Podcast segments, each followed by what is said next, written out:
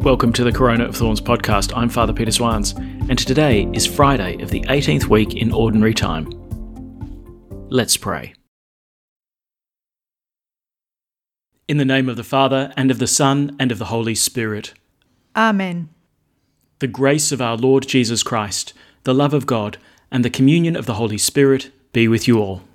And with your spirit. To prepare ourselves, let us acknowledge our sins. I confess to Almighty God and to you, my brothers and sisters, that I have greatly sinned in my thoughts and in my words, in what I have done and in what I have failed to do, through my fault, through my fault, through my most grievous fault. Therefore I ask Blessed Mary, ever Virgin, all the angels and saints, and you, my brothers and sisters, to pray for me to the Lord our God. May Almighty God have mercy on us, forgive us our sins, and bring us to everlasting life. Amen. Lord, have mercy. Lord, have mercy.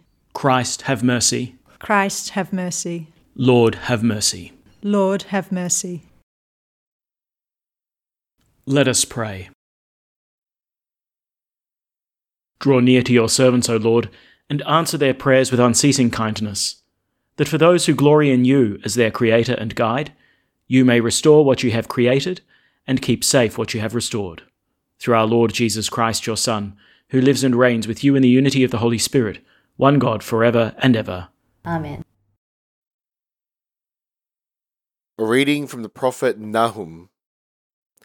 See over the mountains the messenger hurries.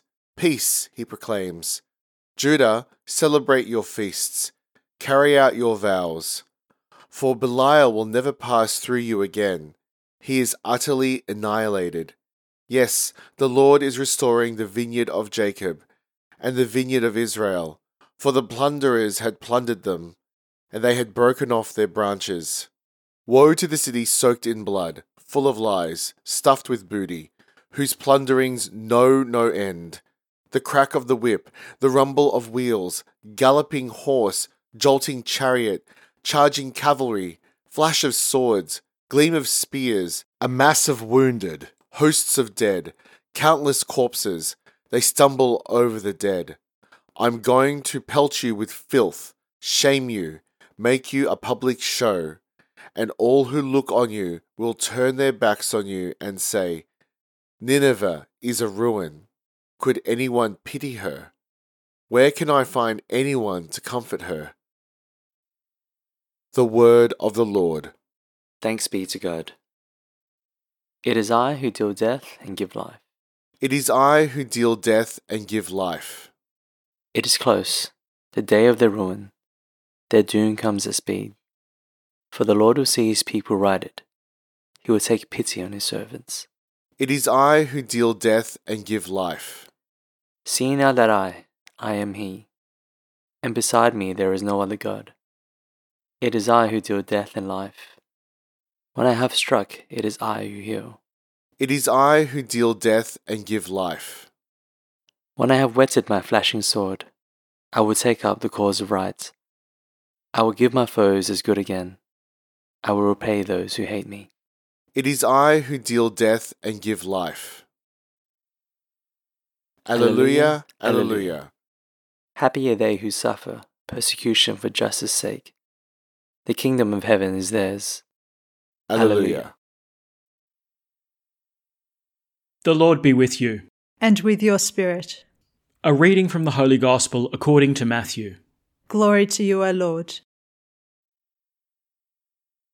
Jesus said to his disciples, If anyone wants to be a follower of mine, let him renounce himself and take up his cross and follow me. For anyone who wants to save his life will lose it, but anyone who loses his life for my sake will find it. What then will a man gain if he wins the whole world and ruins his life?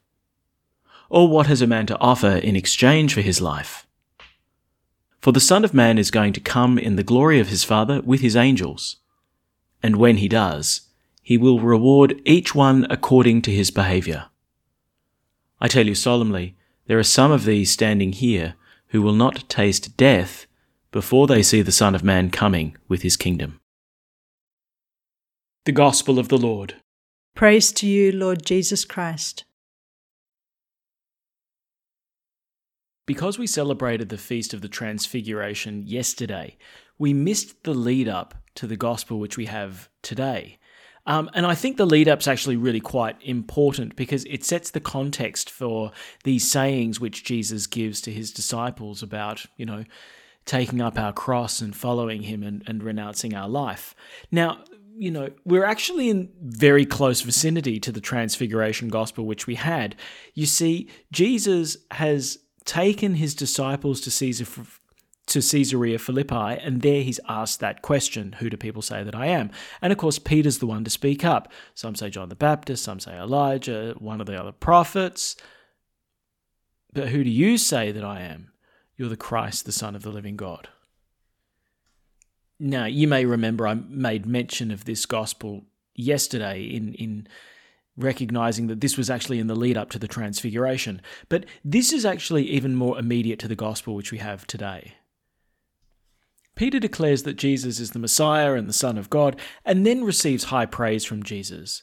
You're blessed, Simon, son of Jonah, because it's not flesh and blood that have revealed this to you, but my Father in heaven.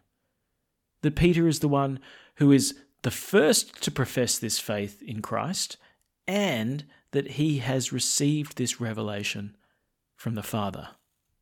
He's the one who, among all the disciples, has received this revelation from the Father. And so, you know, he receives a kind of primacy. Whatever you bind on earth will be bound in heaven, whatever you loose on earth will be loosed in heaven. Peter stands out amongst the other apostles in having a particular mission in articulating the faith. He received this truth from the Father. So it sounds like he's a he's a pretty good listener, right? Well, Jesus keeps talking. He began to make it clear to his disciples, this is what Matthew writes, that he was destined to go to Jerusalem and suffer grievously at the hands of the elders and the chief priests and the scribes, to be put to death and to be raised up on the third day. Now, what happens to Peter the listener? Get a load of this. Taking him aside, Peter started to remonstrate with him Heaven preserve you, Lord, this must not happen to you. But he turned and said to Peter, Get behind me, Satan. You are an obstacle in my path because the way that you think is not God's way but man's. So Peter goes from doing the listening to doing the talking. And it seems as though he's changed places, he's moved, he's changed position, that he has now gone in front of Jesus. He's not one who's standing behind him anymore as a disciple. He's standing in front of him. How? As a stumbling block in his path. Peter, you're in the road, and that's not where you're supposed to stand. You're supposed to stand behind me. So, get behind me, Satan. It's a pretty humbling moment. Jesus has just conferred upon him this incredible authority to bind and loose. But Peter, you don't call the shots. Remember who you are. Get out of the way and be my disciple. Get behind me. Now, I think all of that is really important because Jesus continues his discourse from here. If anyone wants to be a follower of mine, let him renounce himself and take up his cross and follow me. Twice then Jesus uses that word follow. He said to Peter, Get behind me. And now he says, If you want to be a follower, you need to follow. It's not quite rocket science, and yet Peter got it horribly wrong. So much so, in fact, that he gets compared to Satan. In this short space of time, Peter goes from being an example of faith to being a warning. So, where does the disciple need to be? Following Jesus. And where is Jesus going? He's going to Calvary. So, renounce yourself Take up your cross and follow me. And so it's at this point that Jesus then jumps into a bunch of, um, admittedly somewhat confusing uh, paradoxes. He says, For anyone who wants to save his life will lose it, but anyone who loses his life for my sake will find it. What does that mean? Well, it would suggest that there is a kind of death which is worse than death. And it's worth losing one's life in order to spare oneself that fate which is worse than death, which is losing yourself. But on the flip side, there is also a newness of life which is far greater than just the preservation of what we currently possess. And if our highest goal is to cling to what we have in terms of the life that we possess now, then we're going to miss the opportunity to embrace the more. It seems as though Jesus has really upped the ante. There is a destruction that is worse than death. And there is a gift of life which is greater than any life that we possess now. But if I get that wrong, I end up on some pretty shaky ground. If my highest goal in life is me, is my own self preservation, then in actual fact, I'm probably going to wind up pretty lonely.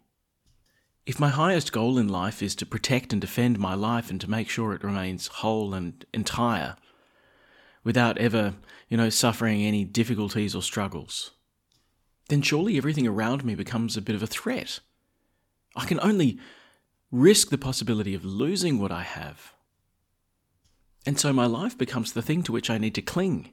And everyone else out there turns into a bit of a threat. If I want to save my life, it turns out I kind of lose it. Because all I can do is lose it. Because at the end of the day, I'm going to die. But what if there's something greater than my life? Something worth pursuing that is beyond what I have and possess? Then my life becomes something which I'm willing to spend in pursuit of something more. My life isn't something that I now need to selfishly cling to, which, if I lose, I lose everything. No, I can now take my life and apply it in favour of the more. That he who loses his life will actually find it. It turns out that when you spend your life, that there's more to be found. This here is the logic of the cross. If anyone wants to be a follower of mine, let him renounce himself and take up his cross and follow me.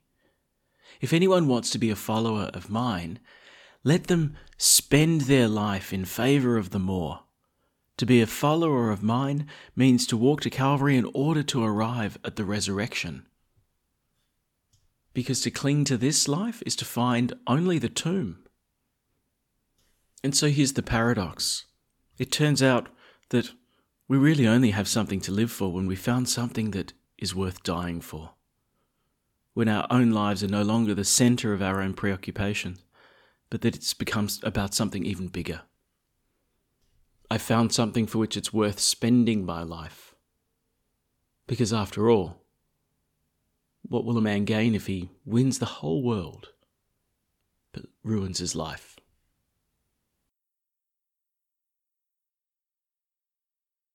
At the Saviour's command, and formed by divine teaching, we dare to say, Our Father, who, art in heaven, hallowed be thy name. Thy kingdom come, thy will be done, on earth as it is in heaven.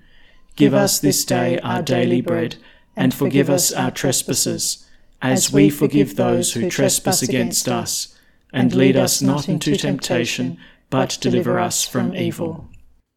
Deliver us, Lord, we pray, from every evil. Graciously grant peace in our days, that by the help of your mercy, we may be always free from sin and safe from all distress, as we await the blessed hope and the coming of our Saviour, Jesus Christ. For the kingdom, the power, and the glory are yours, now and forever. Let us welcome Christ into our hearts with an act of spiritual communion. My Jesus, I believe that you are present in the most holy sacrament. I love you above all things, and I desire to receive you into my soul. Since I cannot at this moment receive you sacramentally, come at least spiritually into my heart. I embrace you as if you were already there and unite myself wholly to you. Never permit me to be separated from you. Amen. The Lord be with you. And with your spirit. May Almighty God bless you, the Father, and the Son, and the Holy Spirit. Amen. Go in peace. Thanks be to God. And we finish by praying Pope Francis's prayer to Mary during the coronavirus pandemic. O Mary, you shine continuously on our journey as a sign of salvation and hope. We entrust ourselves to you, health of the sick at the foot of the cross, you participated in Jesus' pain with steadfast faith. You, salvation of the Roman people, know what we need. We are certain that you will provide, so that as you did in Cana of Galilee, joy and feasting might return after this moment of trial. Help us, Mother of Divine Love, to conform ourselves to the Father's will and to do what Jesus tells us. He who took our sufferings upon himself and bore our sorrows to bring us through the cross to the joy of the resurrection. Amen. We seek refuge under your protection, O Holy Mother of God. Do not despise our pleas, we who are put to the test, and deliver us from every danger, O glorious and blessed Virgin. Amen. Thanks for praying with us, and may God bless you abundantly, so that this day may give glory to God the Father.